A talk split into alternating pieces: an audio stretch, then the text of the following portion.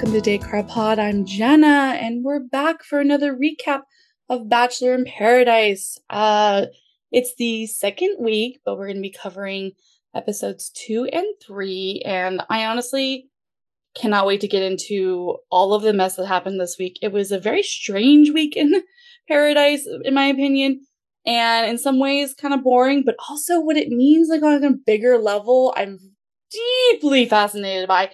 And I am so lucky that our guest this week is also going to be a great guest for this kind of conversation because she recently did a dissertation on progressive fan base in Bachelor Nation, and it's amazing. She interviewed me for it a couple months ago, and I was like, I have to have her on. So please welcome to the podcast, Marilyn. Hi, thank you so much. oh, so happy to have you here. You recently like a couple weeks ago put out a TikTok kind of like detailing your your project that you did, your dissertation for your masters, and it was a huge hit.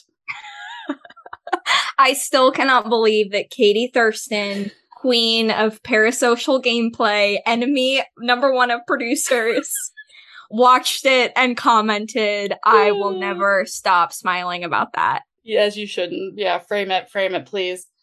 Yeah, um, I'm just so excited to have you here. Let's before we get kind of into it, like tell our listeners a little bit who you are and what you did, what you're doing. Absolutely. Um, so I have been working in the entertainment industry for probably six years, but on the feature film side, going to film festivals and all of that kind of um hmm. fancy side of things. Wow. And about a year and a half ago, I said, well, life is boring. Let's make a change. And I moved to London to get my master's in media at the London School of Economics. I mm-hmm. do not know math or understand math. Um, yeah. Um, but I just thought that sounds really fun.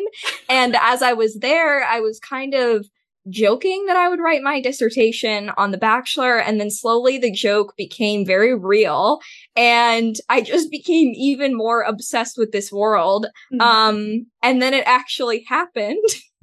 and I wrote it. And I can't believe as of this week, I received a distinction on it, which I did not think it would be possible for the school to give that stamp of approval to my research. Um, wow. so that's kind of the, the long and short of it. I mean, it, I, it, it, it's very professional what you did, and you really did a lot of effort into it. And we'll talk a little more about that. But yeah, I mean, I'm really happy that they did do that. There was a lot of me explaining what The Bachelor was because it's England. So already my professors were not primed to know what was going on, nor do they even have social media, which I found mm. shocking. Um, and they definitely don't watch reality TV. And I, I truly, this is a direct quote in one of my last meetings with a professor. They said, huh, we should probably have someone in the department who does television studies. Right. And I said, yes, that would be a really good idea oh because oh no one knows what I'm talking about. Yeah, that is so fascinating to me. I mean, clearly they know about reality television as a concept but yeah i i have heard that before that typically there isn't a lot of like it's not the prime you know source of like television entertainment and it clearly is in america um mm-hmm.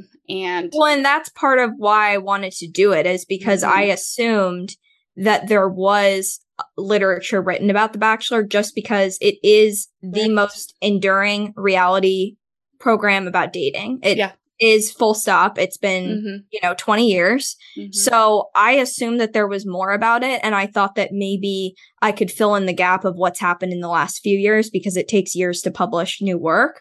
But I was surprised to find that there really wasn't that much. There's like one actual academic book length work on it that's amazing, but it's from 2011. Mm. And then I found a sprinkling of other articles. I found many articles on Rachel Lindsay's season, mm-hmm. but obviously nothing about like Matt James um, or anything mm. else that's happened. Nothing about like Colton Underwood.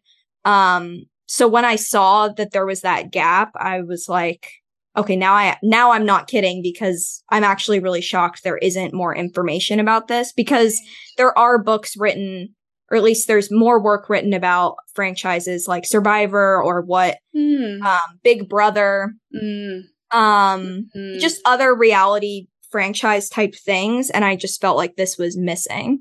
Yeah, why do you think that is? I mean, because I think it is, they are very different uh reality like genres and like the fandoms are really different in a lot of ways and the bachelor one is very fascinating to me because of like the romance element to it and because of the lie that the show is like telling. I mean we're all listeners of game of roses right? Like the the essential lie is that this is like a television show that's going to uh, help these people find love and that's not really what it is.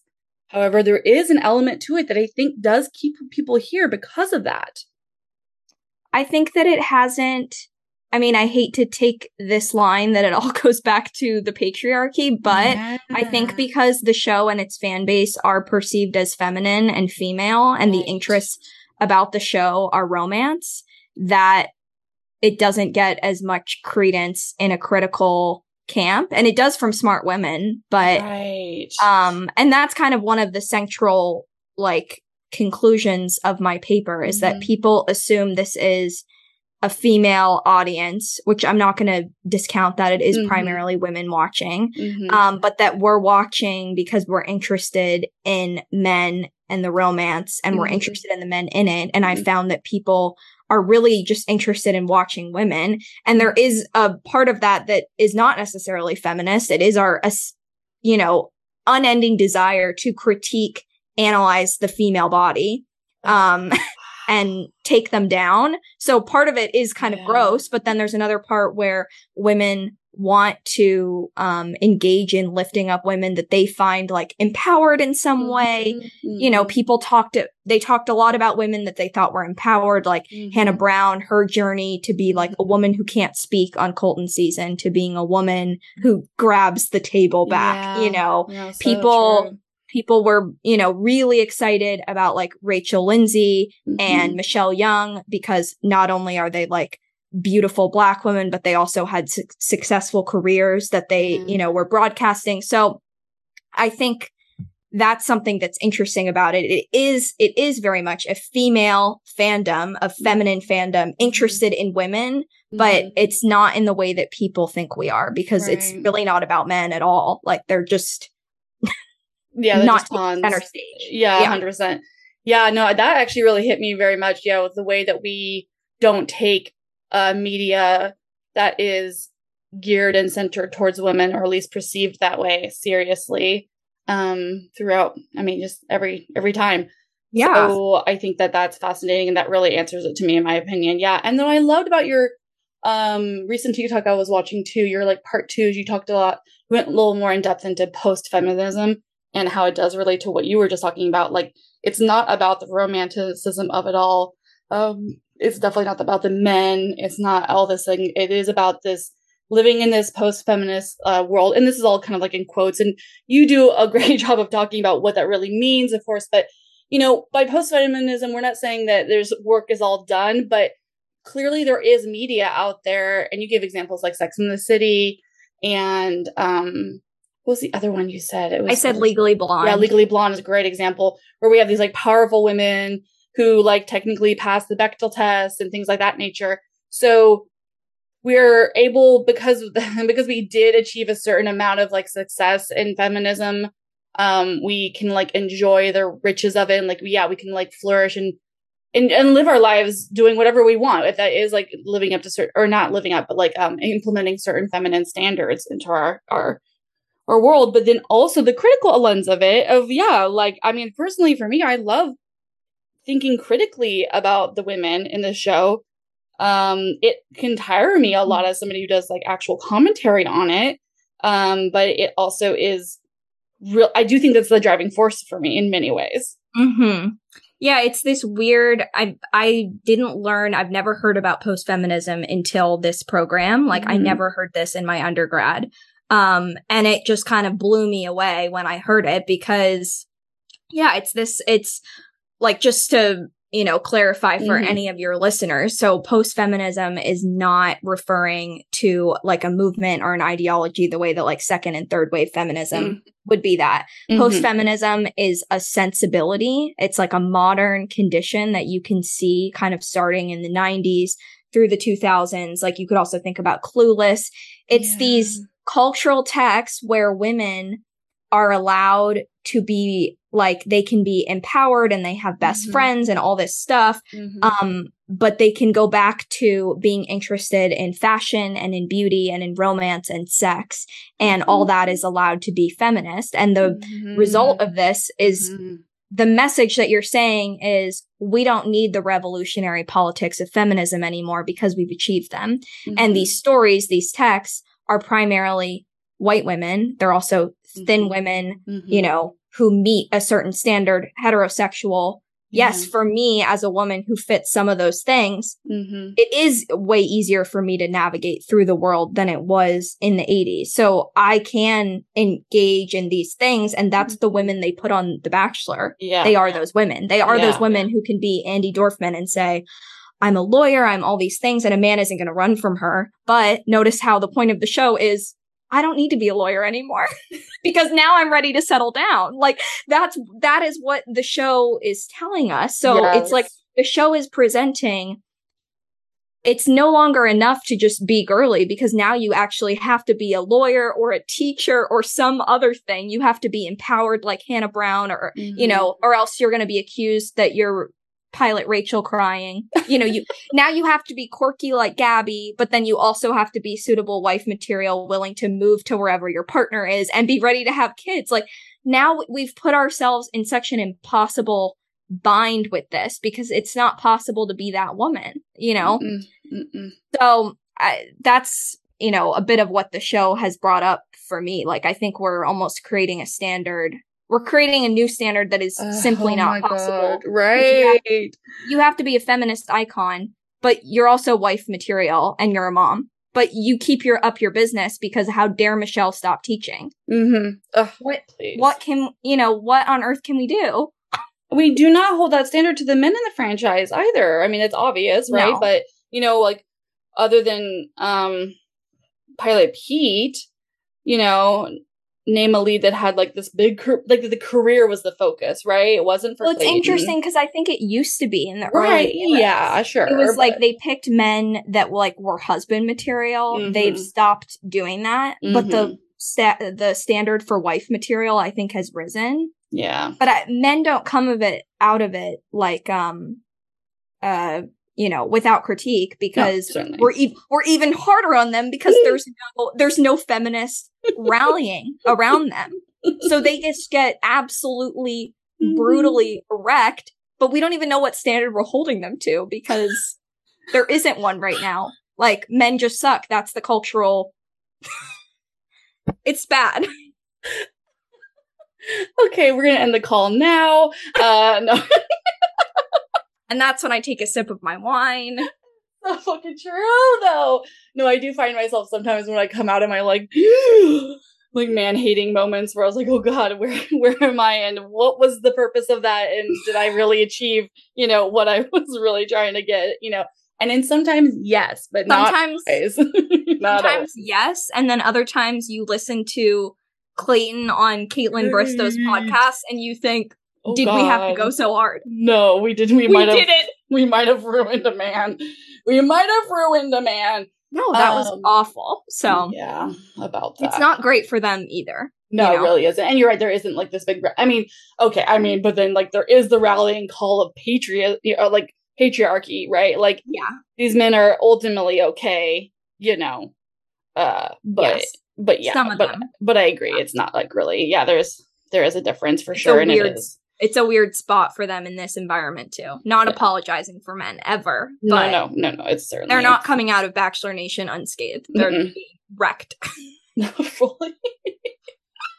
so, um, gosh, I I've been this I've been asked this question a lot lately, and I've been having this conversation. So this might be you might be kind of the perfect person to talk to a little about this because you're you're like the you know your like subtitle was like quantifying like the progressive Bachelor Nation and like why we watch and all these different elements to it. And I don't know if you have like a beautiful little like synopsis as to what you found with that. But then the question I wanted to bring into the conversation is that um of the last like year there seems to be a lot of like the swing back you know we had like a moment a momentum of like progression in the franchise with like the leads they were choosing and some of the things that were happening and then it's like kind of going back the other way or it feels like it with like their choice of Zach, their choice of Clayton, you know, when they had a top four of all black men that they could have chosen from. And then there's other smaller things like just like, and, you know, uplifting and platforming, like people who make fun of like ADHD, um, people who are actively fat phobic on the show.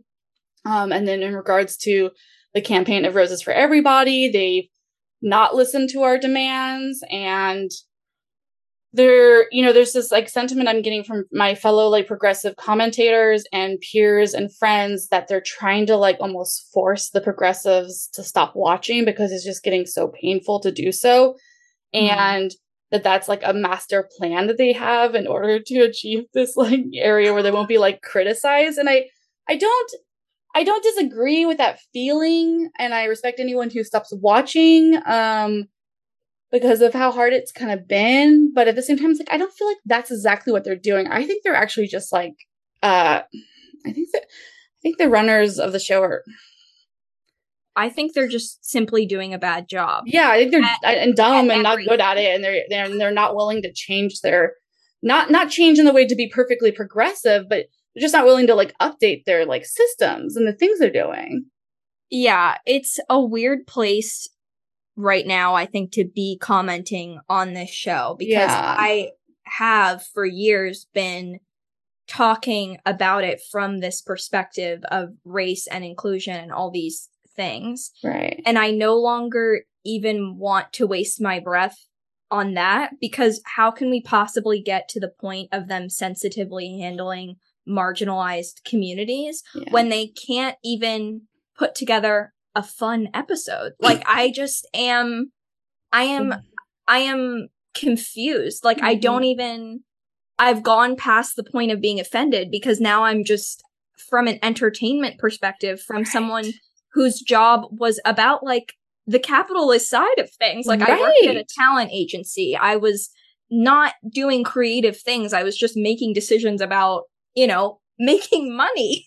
And this is not going to make money. So I don't think they have a master plan to have us not be in this because there is so clearly no plan. Yeah. Like it's just, it's lost, it's lost its way completely.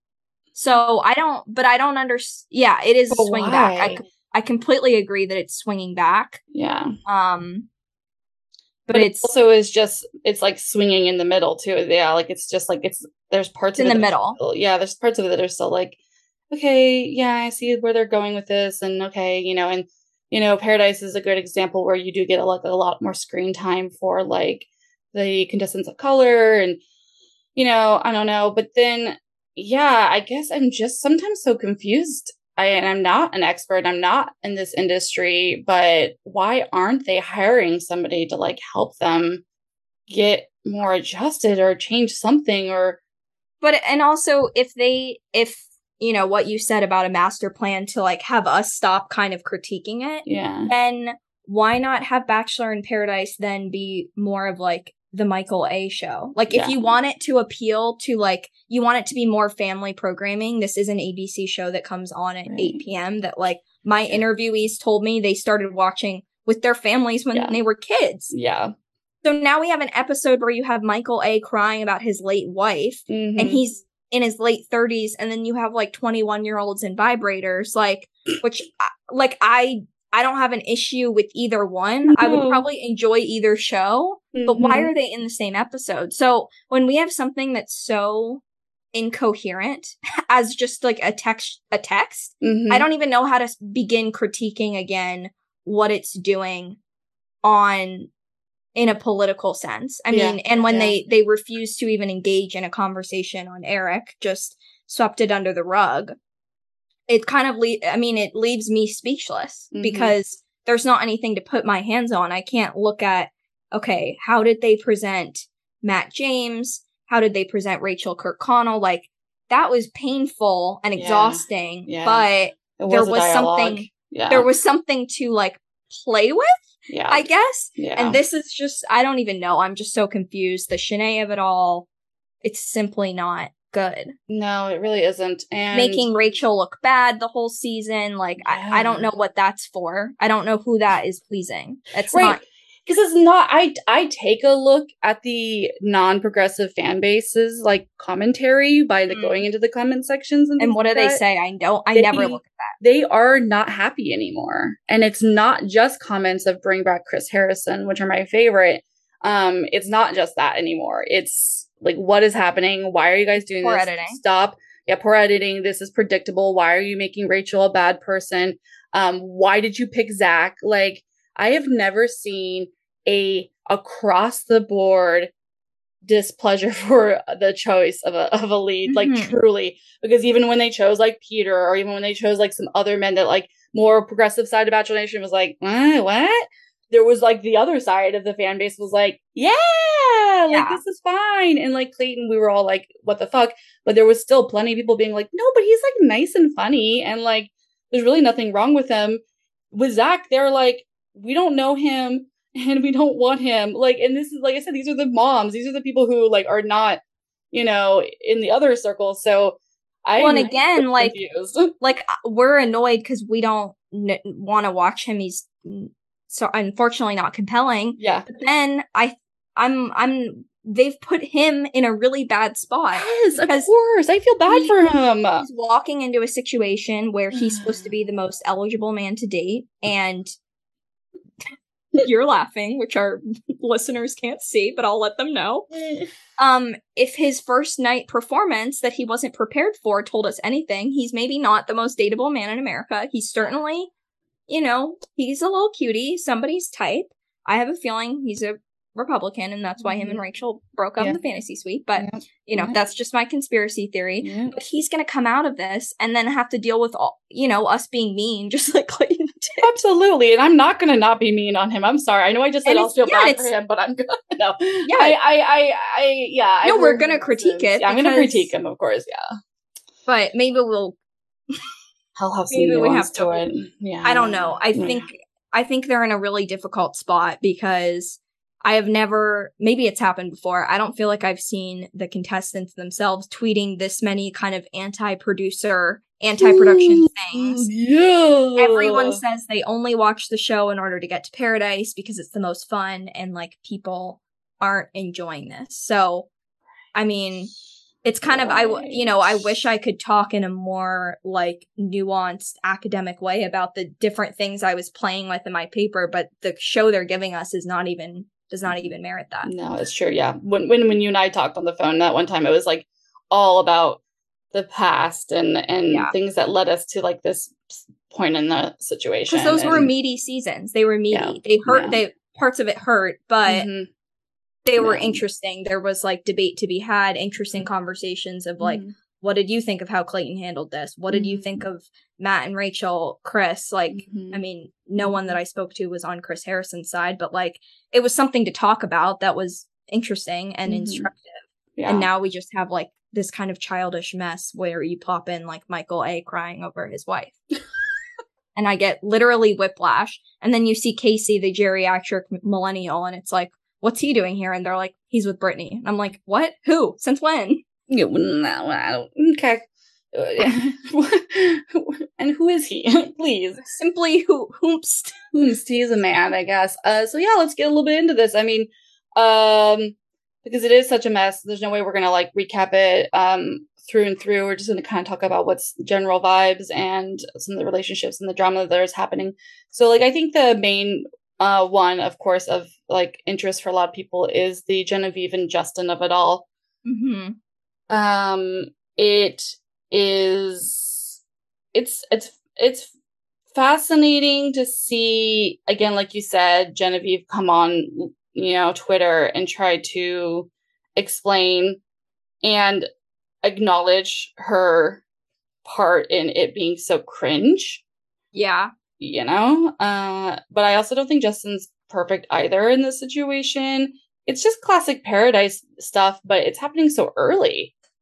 Yeah, I feel like we've skipped past the fun part. Like Yeah. they started kissing the second they walked down the beach, and I'm like, yeah. wait, but I want to see the romance unfold, and then I want to see it dissolve. You know, so that's to me another issue with with producing on this. Like, Mhm. you know, you need to start off the edit with fun early stuff. They need to go watch Love Island. 80% of Love Island is them messing around or talking about their feelings. And then Mhm. when drama hits, you're like locked in Mhm. because you're already invested in them as characters and they're not Mhm. spending any time in that because they make you know, they made Justin and Victoria's date about Genevieve spiraling instead Yeah. of giving us a single moment to see whether those two had chemistry. So Yeah. that's something that drives me crazy. Yeah. Um, but on the, I mean, I thought that, I thought that obviously Genevieve was spiraling and did not act with like maturity and grace. Mhm. At the same time, I thought that Justin's response to it is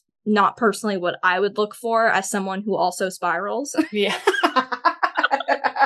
exactly. Yeah, like I 100%. really needed him to take her hand and say, like, I made you a cake in a nice way, not in a like nice way. I'm I'm looking at this cake. that was the funniest thing ever. Oh my god. I mean, just as like, yeah, just a funny It was- watching it. Like, oh my lord, he's like looking down in it. I was like, what does he want out of this scenario? Do you want her to be interested in you or do you want to yell at her for being unhinged? Like because part of part of being in a heterosexual relationship in this environment where the wine is flowing is her being unhinged. That is I mean, part of it. I cried for an hour this morning, like while shoveling oatmeal into my mouth.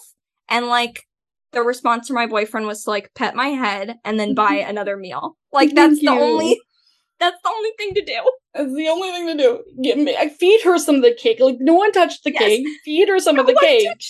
He sat there. Birthdays in paradise Uh, hurt. Yeah, They're never good. yeah, just become ageless when you're there, please, for Yeah. one second. And yeah, I did not enjoy that. Um, I did not, you know, he, it's, it was just such a, it sucks because like in the beginning, he was being honest with her, you know, or whatever. Like, I'm telling you, I'm not sure which one I want to Mhm. date, you know, commit to.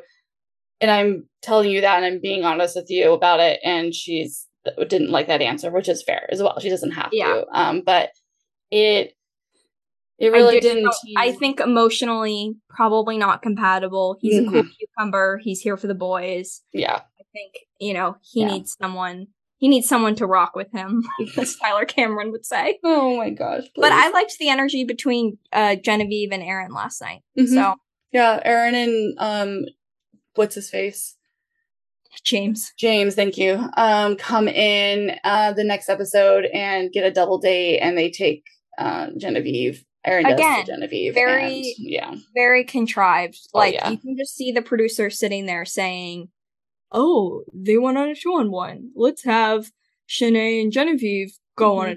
Like, it's. Where is the creativity? And if James was actually interested in Shanae, then I would have loved to see him come to that conclusion, have a conversation Mhm. with her. Like, Mhm. he's a person, he's not just Aaron's sidekick. Um, her and I'm boyfriend. yeah, and I like I just don't even know what to think about the Shanae thing. It's like they're gaslighting us each week. Like they really are. I thought they were gonna paint her as a villain and continue making that like a joke, but instead they're just it's like they're giving us a redemption narrative, but she never apologized. So Yeah. how is that possible? Like there is room for grace, but she never apologized. that's what I was thinking. Like on Monday, I was like, as she went on this date with Logan, so she goes on a date with Logan. She gets a one on one date, and he is like fawning over her and like telling her about how how much he can't couldn't have waited to give her a good a good time and a, a redemption for her horrible time. She's just a good woman and all these things. And I'm not here to speak to the like true character of her. We don't know her. But I was like, I asked the audience, I was like, did I, am I, am I, yeah, am I like, do I have amnesia? Like, did she did not publicly apologize? No, I had, I mean, I was really grateful that Bachelor Rabbit Hole posted the clips of what she originally said because I was like, oh, yes, this happened. I did not make it up. Yeah. Like, and it's, you know, and then she's what are what are the girls supposed to do other than it wouldn't be fun for them to hang on to it. So then it's just her and Genevieve are kind of like having fun together on this date because like what else are they supposed to do? They're like in a humid hell with no AC. I mean, and Genevieve's just like, okay. I'm just really glad that Elizabeth wasn't there. Yeah. You know, like that would have been even worse. And I wouldn't have enjoyed that. Yeah, like that's even, oh my God. Yeah, And I mean, I'm glad they're not making it into Yeah. the Shanae drama show Yeah. again, but it just feels very confusing to have Right. these guys be like saying these things when, again, all I would want from her is to say, like, yeah, that, like, I did take it too far. I was kind of playing a villain. And, Mhm. like, Mhm. like, it's fine to admit that, like, you were hamming it up, but Mhm.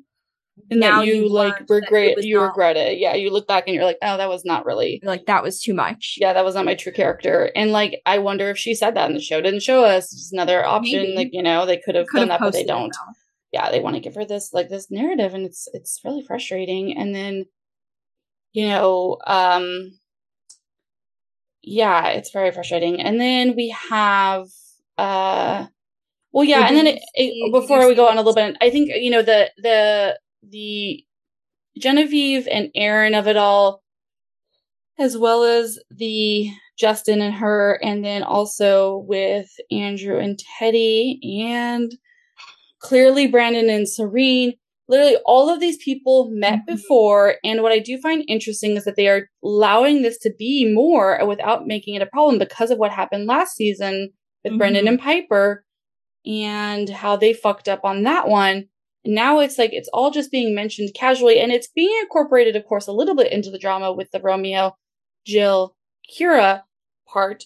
But at the same time, it's like no wonder, like yeah, like Justin and Genevieve clearly must have like hung out, but then also there was that whole reference to like, uh, Aaron and Genevieve did or didn't hook up, you know, preseason, and then Genevieve clears the air on that. But like, it's just so much of it's happening before the season starts.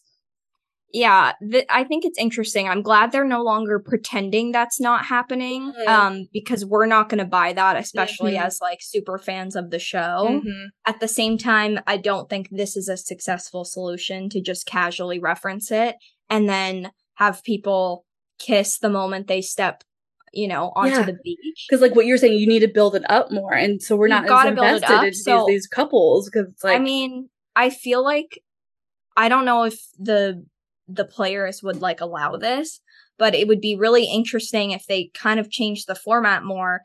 What if there was footage from the months earlier? What if what if Mhm. we had like grainy iPhone footage of like you know these hangouts that they do like it wouldn't have to be that much like we don't need to invade their privacy but if they just showed a clip of them all hanging out i feel like Mhm. that that could be a way to deal with it within the show yeah, because we can't change that it's now they're all becoming influencers they're all moving to like the same like three cities which like Mhm. cracks me up and especially when like it's not la or new york when it's like nashville san diego i'm like Or okay Chicago. yeah, or Chicago. Like, you know, they're like a bunch of the boys were at like a Ravens game together, and my friend messaged me that like her friend tried flirting with Justin, and I'm like, I was like, oh my god, because like Greg, Trey, Andrew, I know they were there because they posted a photo. Like, so we can't pretend all this Yeah. other stuff isn't happening Yeah. but unfortunately the producers have put themselves in a position where no one trusts them but if they were kind of if it was like an Elan Gale area era remember like, he was friends with them so he could have gotten the footage he could have gotten the tea He would he would have been there somehow. like, or like inter- party. Interview Teddi 2 months ago when she's like Andrew and I have been DMing like we actually haven't met yet like I'm Oh, so excited to meet That's a him great idea. You're right. Like a, an ITM. ITM before the show like I've been watching like show Mm. me show me um one of the boys sitting on the couch watching Clayton's girls or watching you know Yeah. watching Gabby and Rachel season I don't know what they could do but Yeah. they they need to be they could more proactively lean into the fact that there are relationships forming prior Mhm. because instead you have this weird emotional breakup with Teddi and Andrew and I'm like I've spent 4 minutes with them 4 minutes And it was clearly based off of the fact that Teddi made it clear that she was interested in Andrew back in the day, like after her Mhm. season. And so then, yeah, so like there was something. They must have been messaging or Well, did you talking see or what flirting. she did you see what she just posted mm-hmm. Yeah. about her like cryptic message? So I I I also wondered if maybe maybe it wasn't about this, but Hunter tweeted like this was so much crazier, like if only you all knew. And I'm like, Mm, was that at Hunter leaving because that wasn't that crazy, or was it maybe about this? I don't know. mhm, Like mhm, I don't know what that tweet was about, but mhm, I feel like something else happened on set Mhm. between her and production, or mhm. You know, yeah, and she said in her, her caption something about like it's about like boundaries. boundaries with people in a positions of authority, and it's like, ma'am, Ma'am. I cannot right now, and I can't keep going because, as you said, more and more people are just coming out on Twitter and uh talking shit about the, yeah, uh, talking shit about production. So, uh, the Sally, the Sally of, of it all. So, Sally, if you do not remember, and why would you? Was on the show for roughly five seconds before Clayton got dressed in his tuxedo to meet all the ladies. And she was supposed to get married the weekend of the show of that filming date. And her engagement had been broken up, of course, and but she wasn't ready to be on the show anymore. And decided to leave. You know, and I gotta say, knowing more what I do too, like with the Erich of it all and his like girlfriend he had before, and like how quickly he went on the show, it does remind and put in perspective that sometimes people can be plucked up pretty quickly. hmm And she might have said yes, she was ready, but it makes sense to me that it probably happened at an accelerated, you know, speed. And then she got there, was like, no, no, no, actually, I'm not. Yeah. I respect that, and I respected it even back then. And um, so yeah, she's supposedly going to come on to Paradise, but then they just like have her suitcase there. The women go rummaging through it through this very fake and forced segment, where in So which they find a vibrator and a wall iron. And they make fun of it, and Kira uses the vibrator. All of it's fake, and we get so much confirmation of that. Like, like I think almost every single woman who's involved in it tweeted, "Y'all think about it." Yeah. Well, and the part that like I don't know breaks my insides is Sally is a real person who's quarantining in a hotel as this is happening as they're waving. To me, the worst part was the extensions. Do not freaking wave around what we as women have to do in order to be considered beautiful. Not a single woman on that beach has real hair. Please, like yeah, You know, like, Mine has not grown past my collarbone since I was 20. Okay? It just stops. It just stops. When they waved around her extensions, I was so mad. I was like, put that shit away. She is in a hotel, just living her little single life, probably speaking to no one, you know, yeah, waiting for her her lunch of the day, waiting for someone to speak to her, and they're just making fun and she doesn't even know. She'll just show up on the beach not even knowing this whole thing happened. S- And what a waste so- of space. Yeah, a hundred percent. And then there's like this this narrative that's going around on social media right now that is because the producers have some kind of beef with Sally. And I agree that while that might be true and may have partially motivated the skit that they made Wells and some other man do, and the suitcase of it, I also think like I saw it kind of meta like today. I was just like, Whew. it was the the skit was just a rehashing of what happened on Clayton. She was said Mhm. she would come. She got there, Mhm. didn't want to be there anymore. It was just like, and it, it was just them like doing that a remix because that's the only way we know her. And I thought to myself, how silly of them to think that is the only way that we would have understood who Sally was is for them to have done that whole rigmarole. It's like you could have just shown us a two minute the clip. Like, Show come clip. on. I didn't need Yeah. that. I So- don't think it was a vendetta against Yeah, her so much as again poor creative decisions. It was a bad SNL skit and it's a reality show. It is a reality show. Why are we doing skits that also include like are we meant to laugh because is this man in drag as Sally? What are like I didn't even know what I was supposed to be chuckling at because it had to be for humor. But- I was not humorized. I saw people on Twitter being like, "Oh my god, this skit is so funny," and I was like, "Who are these people?" I mean, in a in a Monday night, like several glasses of wine in after a long day, Yeah, uh, as a a bachelor dissertation writer, I was maybe tickled for a moment, and then I was yeah. like, "Wait, this is still this is still going." this isn't over. My favorite part was the um just the acknowledgement that producers exist. That was the most interesting. Right. right. You never see them admit that there is someone standing there being like, get in the car, come to paradise. Truly. No, that was the part that did like tickle my brain a little bit. I was like, oh yeah, yeah I do like that fourth wall element of it. But and it I also just reminds know. you the whole thing is scripted. Yeah. Like it just ruined again, show me again, I'm just asking for a clip of uh, Brittany and Casey speaking before he hands her a rose. That's what I would have liked. so funny. So let's get into yeah. The Brit- Brittany reminds me of Romeo, which reminds mm-hmm. me of mm-hmm. Jill, which reminds me of mm. Kira, and that is another example of something happening before the show that meddled in the show, and we never get the full story. However, we do see Romeo make a series of mistakes that were I mean, that is a part of her. I, I, I, no hate to Romeo. I think he's not like a monster by any means, but I did enjoy this kind of fumble. This is that's kind of entertainment to me a little bit. Yeah. The, yeah. I mean, it was mostly entertaining because of Brittany's response, which was epic. The swerve from the kiss and the comment that she'd rather get what hit by a fire truck than couple up with him. and yeah, and then him crying on the bar. Oh, yeah. Like Hailey, who is, you know, being punched down for being so desperate and cringe with L- Logan, uh, is like, ha ha ha, no thank you to Romeo when he tries with her and then he cries again. It was all messy. I will say I did that. I felt like they actually they at least showed us a photo of him hanging out with Jill and Kira, I think. Like they mm. showed like a selfie of them all hanging out in the city and I was like, "Yes, like show the receipts." and like they were pretty open about it. Like I guess he had kissed Kira and I was like, "Okay, thank you for thank you for bringing me in on this." Mm-hmm. But yeah, I don't know what'll happen to poor Romeo. I mean, Jill is now saying it's over for them and yeah. I don't see another girl going for it. But that was a quick, sad fall from grace because I feel like after his season, everyone was really into him.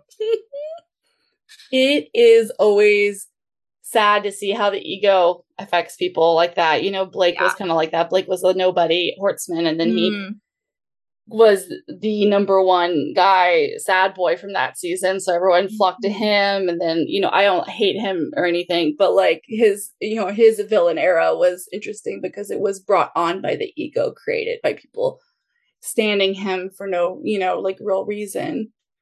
And well, and I mean to go back to the the gender post feminism of it all, I this is an area where boys have to be careful because part of post feminism is that the girls on this show can play the game and we want them to play the game. So and true. we we cannot abide we we're okay with boys, you know, flirting, maybe going on a date with a new person, but when when if they can make an edit where it looks like you got up from the sofa with Jill and you walked over to Brittany, we will not forgive it.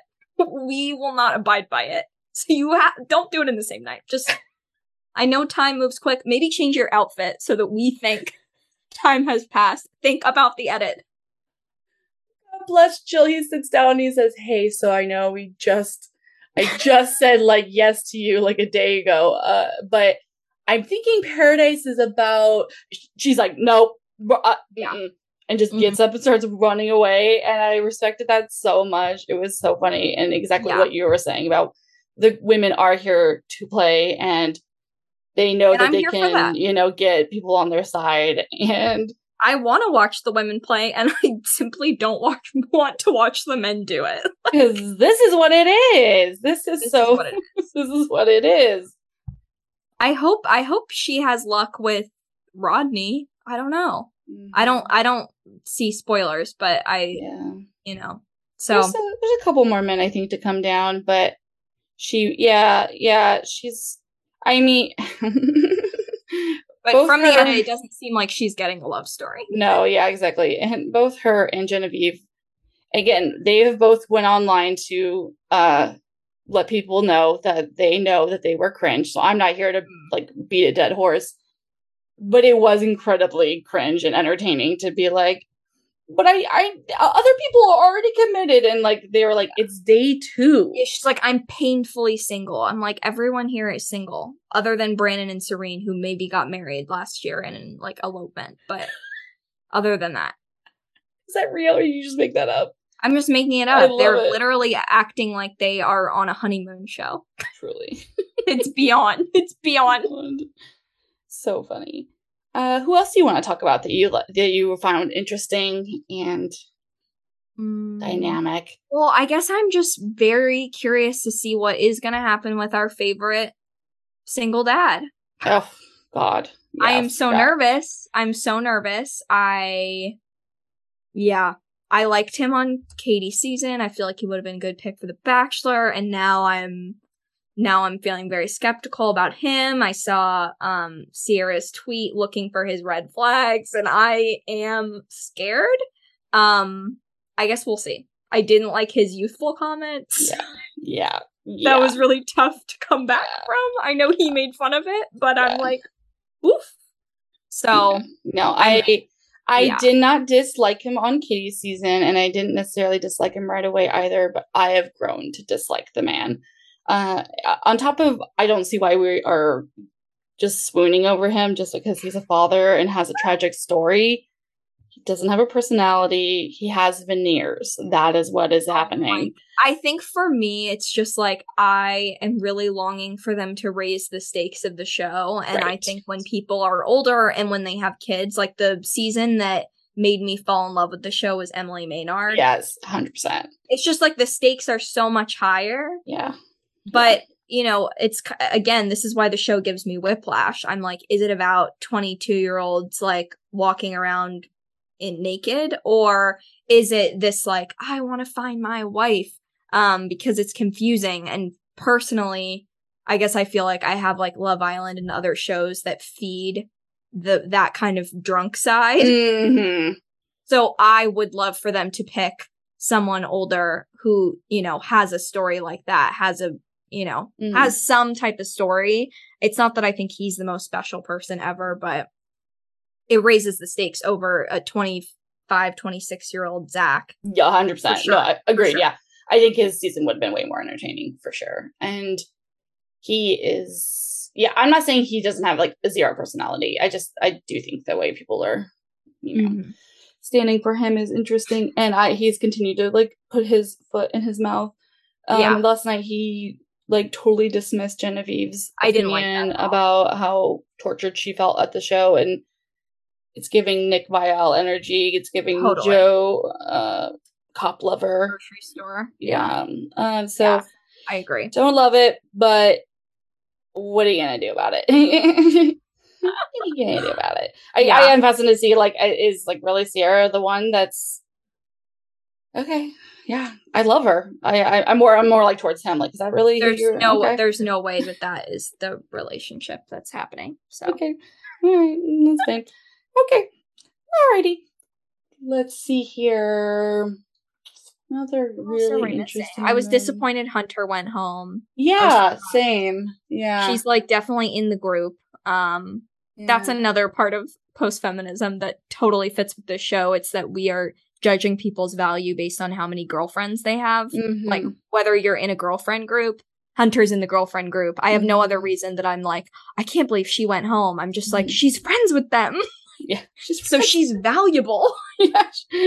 and uh, well, maybe she'll give us more information on Twitter. I don't know, but yeah, it, it was weird. And that one, that was like, why are I okay? I like Johnny though, so like, I'm not gonna like go after him too hard. But he, you know, the edit at least showed us him being like, I'm not gonna choose anyone else, and then he chose Victoria like ten seconds later. Well, he said as he was like giving her a kiss, he was like, as of right now, you're getting my rose. And I was like, oh, he's already admitting that it could change within like two hours. So true, you're right. I, I don't know if it was like producer play though, because I, I did think I was like, Victoria F cannot go home. She's Yeah. certainly the highest paid yeah, yeah, person yeah, yeah, yeah, absolutely.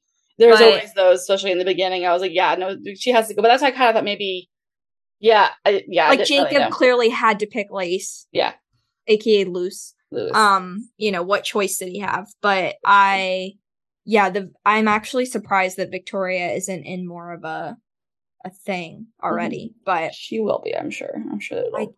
I guess, though, I think what she showed so far is she just kind of wants to bounce around and play the field, which I'm fine with. No, I'm fine with that. Yeah, I want to like her, y'all. I know you guys want me to, but I'm not going to. No, Mm. I don't. I wouldn't say I like her. I'm just at least happy that they cast someone that we have some sort of parasocial connection to. So Like, true. Yeah. We do true. know her. You So know, we know her. It's Yeah. not necessarily in the best way, Yeah. but when you have, you know, every any man from Gabby and Rachel's season that's on this Bachelor in Paradise, I'm like, send them home right now. Send them home. Who is Jacob? How did he get here? Who is Logan? We'll never know who Logan is or how he made it to where he did.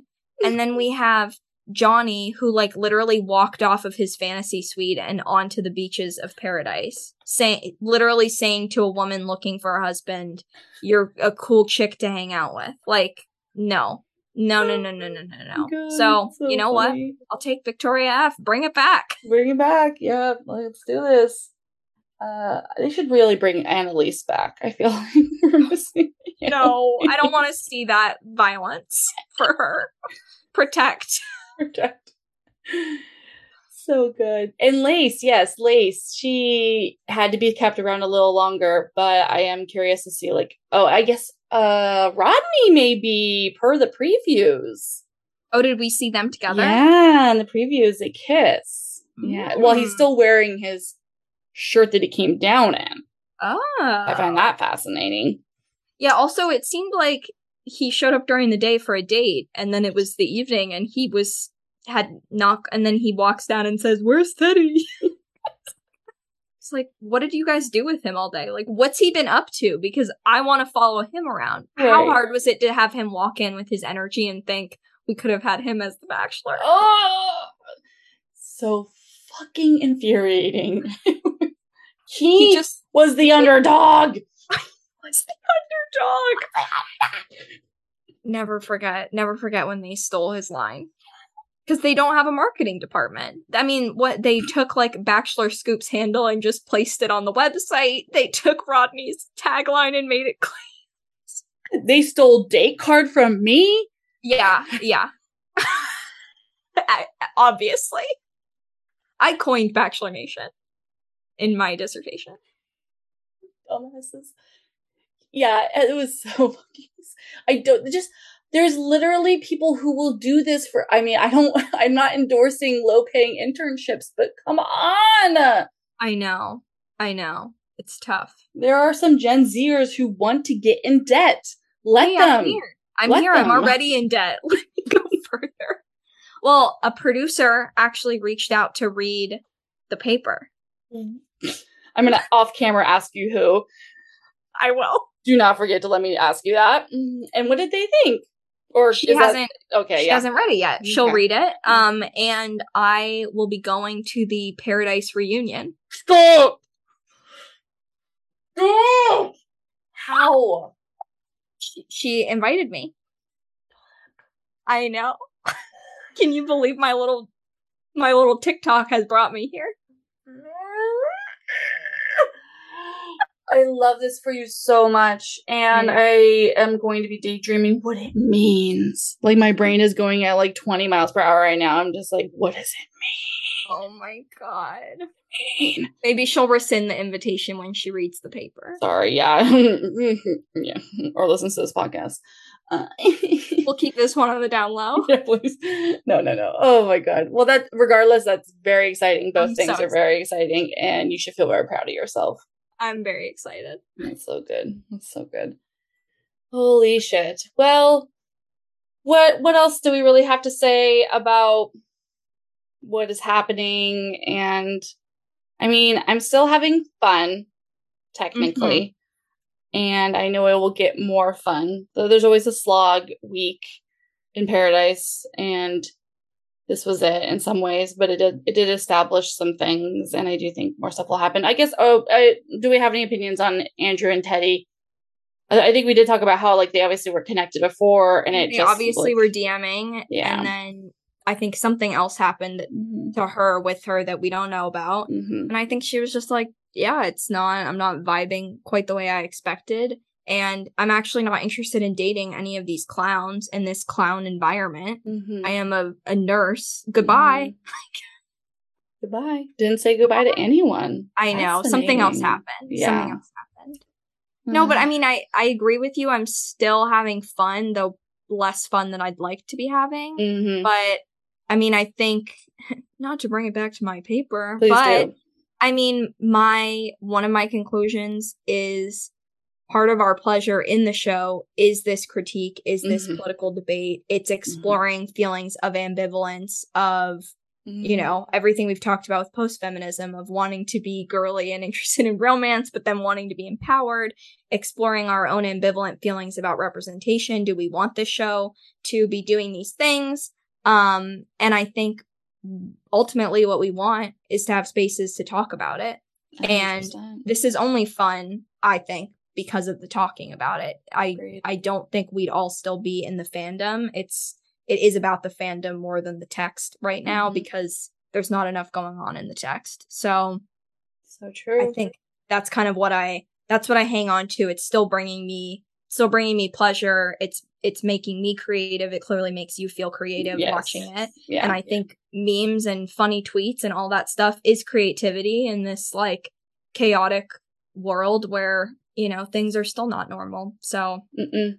I take what I can get from it and try not to, you know, get too riled up because I don't even think they have enough of an agenda at this point for us to be that riled up.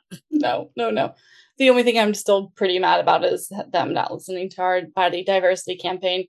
However, ca- like, how about a size six? no, like it's, it was really it's really a slap in the face. However, we do know that change cannot be made overnight, yeah, uh, and we are still dedicated to being here and to fighting for it. And I do, I still do get a huge. um It do, it does still bring me a lot of like creative joy and exercises my brain and makes me I feel I do I love when I get to dissect it and I love when I get to think about things in a bigger picture in a nuanced way and have opinions and co- uh, make community with people. Some of my best friends are from this, you know, stupid fucking show and what I've created in this space and it means a lot to me and i do i've t- I, I i touched in with myself recently and i still i am still wanting to have the discourse i'm still Mhm. wanting to explore my thoughts and feelings on it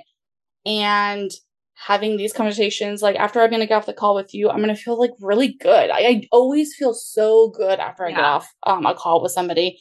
And i like i also I, I said this like not too long ago in a rant i had on instagram stories about the fight with body diversity and how i'm frustrated that sometimes there's this energy that i should just like shut up and go somewhere else and have this conversation and besides it being problematic to say that in general to somebody who's being Mhm. oppressed by the things that I'm trying to fight, yeah, I also am like, fuck you. This is the space that I know and I feel comfortable in. I don't know Love Island. I don't know these other spaces. This Yeah. is the show that I've committed 15 years of my, you know, viewing life to. Mhm. Amongst other things, of course, I have other interests, but like in this regard, this is what I want to talk about and this is what I know. And I like that. And you don't get to tell me that I can't, that I'm a weirdo for having nuanced opinions about the show. And, And it doesn't exist in a vacuum. It does affect people. And honestly, block it out. Like, I'll just be honest and vulnerable that I think you've had an impact on me knowing about Mhm. this. Like, I don't think, like, I don't think a year ago I would have, as soon as Jacob opens his mouth, or when Michael A walked on the beach and said, I've been working out, I went, ding, ding, ding, ding, ding. Mm, we don't need this energy. We do not need this energy right now. Cut that out of the edit. And I can honestly say I don't know if I would have had that response were it not for your content. thank Like- you. So you've you've made an impact on me and I think that's like all that we can do and like a year ago I wouldn't have expected that to be a piece in my paper. Like I have been studying racism in American history Mhm. for, you know, most of my academic career, that's always something that's jumped out at me. Yeah. I'm a girl. Of course, I think about feminism. I've watched Sex in the City. I think about these things. That is not something that came through for me until mm-hmm. maybe the last six months from you and a few other content creators I follow. Yeah. So yeah. It, yeah. there it is. Thank you. That really means a lot. I think that's really what we've kind of realized in the last couple weeks when we've licked our wounds from this kind of minor setback was just like there has been so many messages from people being like this has allowed me to really unpack things with myself it's really allowed me to grow allowed me to think about different things and yeah we are seeing over and over again we are seeing comments and people talking about on other podcasts that just comes up naturally because they're yeah little bells are going off when they see mm-hmm. these things and that is so key and is so important and that is how we make change so mm-hmm. thank you for being a part of that. And thank you to anyone who's listening who um, are the people that I'm talking about who do this yeah. work and do this unpacking and are willing to have this conversation. And we just really appreciate it. So yeah, yeah. thank you.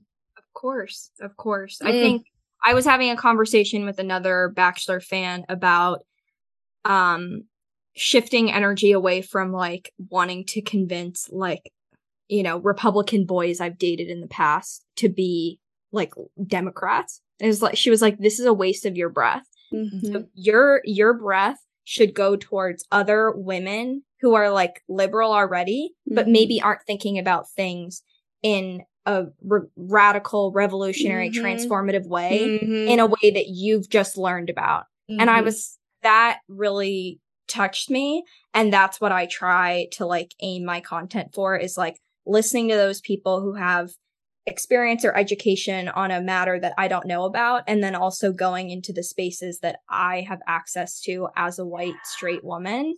And, but bringing in people who are not just going to roll their eyes at me. Like, and I think right now you're in a space where like a bachelor producer is going to roll their eyes at you, but someone like me is going to think, oh, that's actually not an aspect of the show I've really unpacked mm-hmm. before. Like, let me think about it more.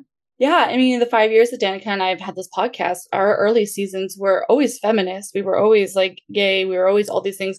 But we 100% have learned from the fellow liberal, progressive Bachelor Nation, you know, people for us to also do that. Like now I'm mm-hmm. aware, I'm aware that there's um really low screen time for black contestants. Was I thinking that five years ago? I don't think so. You no, know, I don't. I don't think I was. And um, I mean, I was always like, why hasn't there been more black leads? I've always thought that, but like, was I was, but uh, the question is like, why wasn't there? And it's like, well, because they're not giving them screen time and they're not putting them in the, you know, final three, et cetera, et cetera.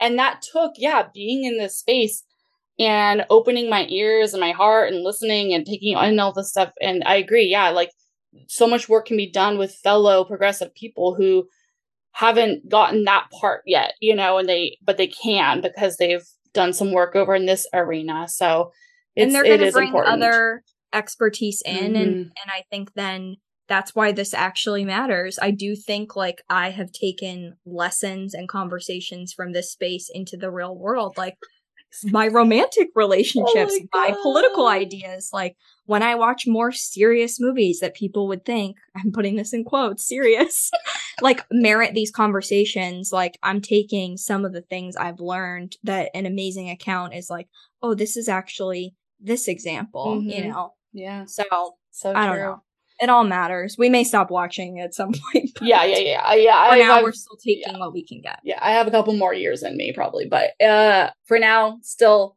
still kicking along, and I makes it so much better to have people like you in the space to kick it along with. Yes. So I cannot thank you enough. Um, thank, you. you, thank for you being for here. Me. Of course, let's plug where the people can find you and learn more about what you're you're doing and talking about. Yes, uh, please follow me on TikTok. It's marilyn.movies. Um, and my Instagram handle is the same. I love talking to people in the DMs and mm-hmm. getting comments and, um, yeah, I, I comment not only on The Bachelor, but also I'm a big Love Island fan and then just movies and TV in general, posting reviews. Um, so come join me on that. Yeah. And you've started doing some little like live reacts, um, to this show when you are watching. So definitely make sure you're following Marilyn at marilyn.movies. I will tag her in the post that I make when this episode drops. Thank you so much again. Thank you. Thank you. And to our listeners, thank you again for being here and for going along on this journey with me as Jenna kind of embarks in a, a period of time without my beautiful best friend Danica. It's going to be fun. It's going to be wild. Very excited. And I'm really, yeah, I'm really excited for the different conversations that are going to be brought to the space. So stay along, stay tuned. Until then, stay hydrated, bitches. Thank you for listening to Date Card Pod. Make sure you're following us on Instagram at Date Card Pod and follow your hosts at Jenna with a Smile and at Drunk Feminist. Date Card Pod is produced by Andrew Olson. You can follow him on Instagram at Androne. Our music is by Jet Overly. Follow and support him on Instagram at JettyBoyJames. And our logo design is by Michaela Jane. You can find her work at michaelajane.com and on Instagram at Michaela Jane. Drop a review on iTunes if you're nasty like that. Bye. Bye.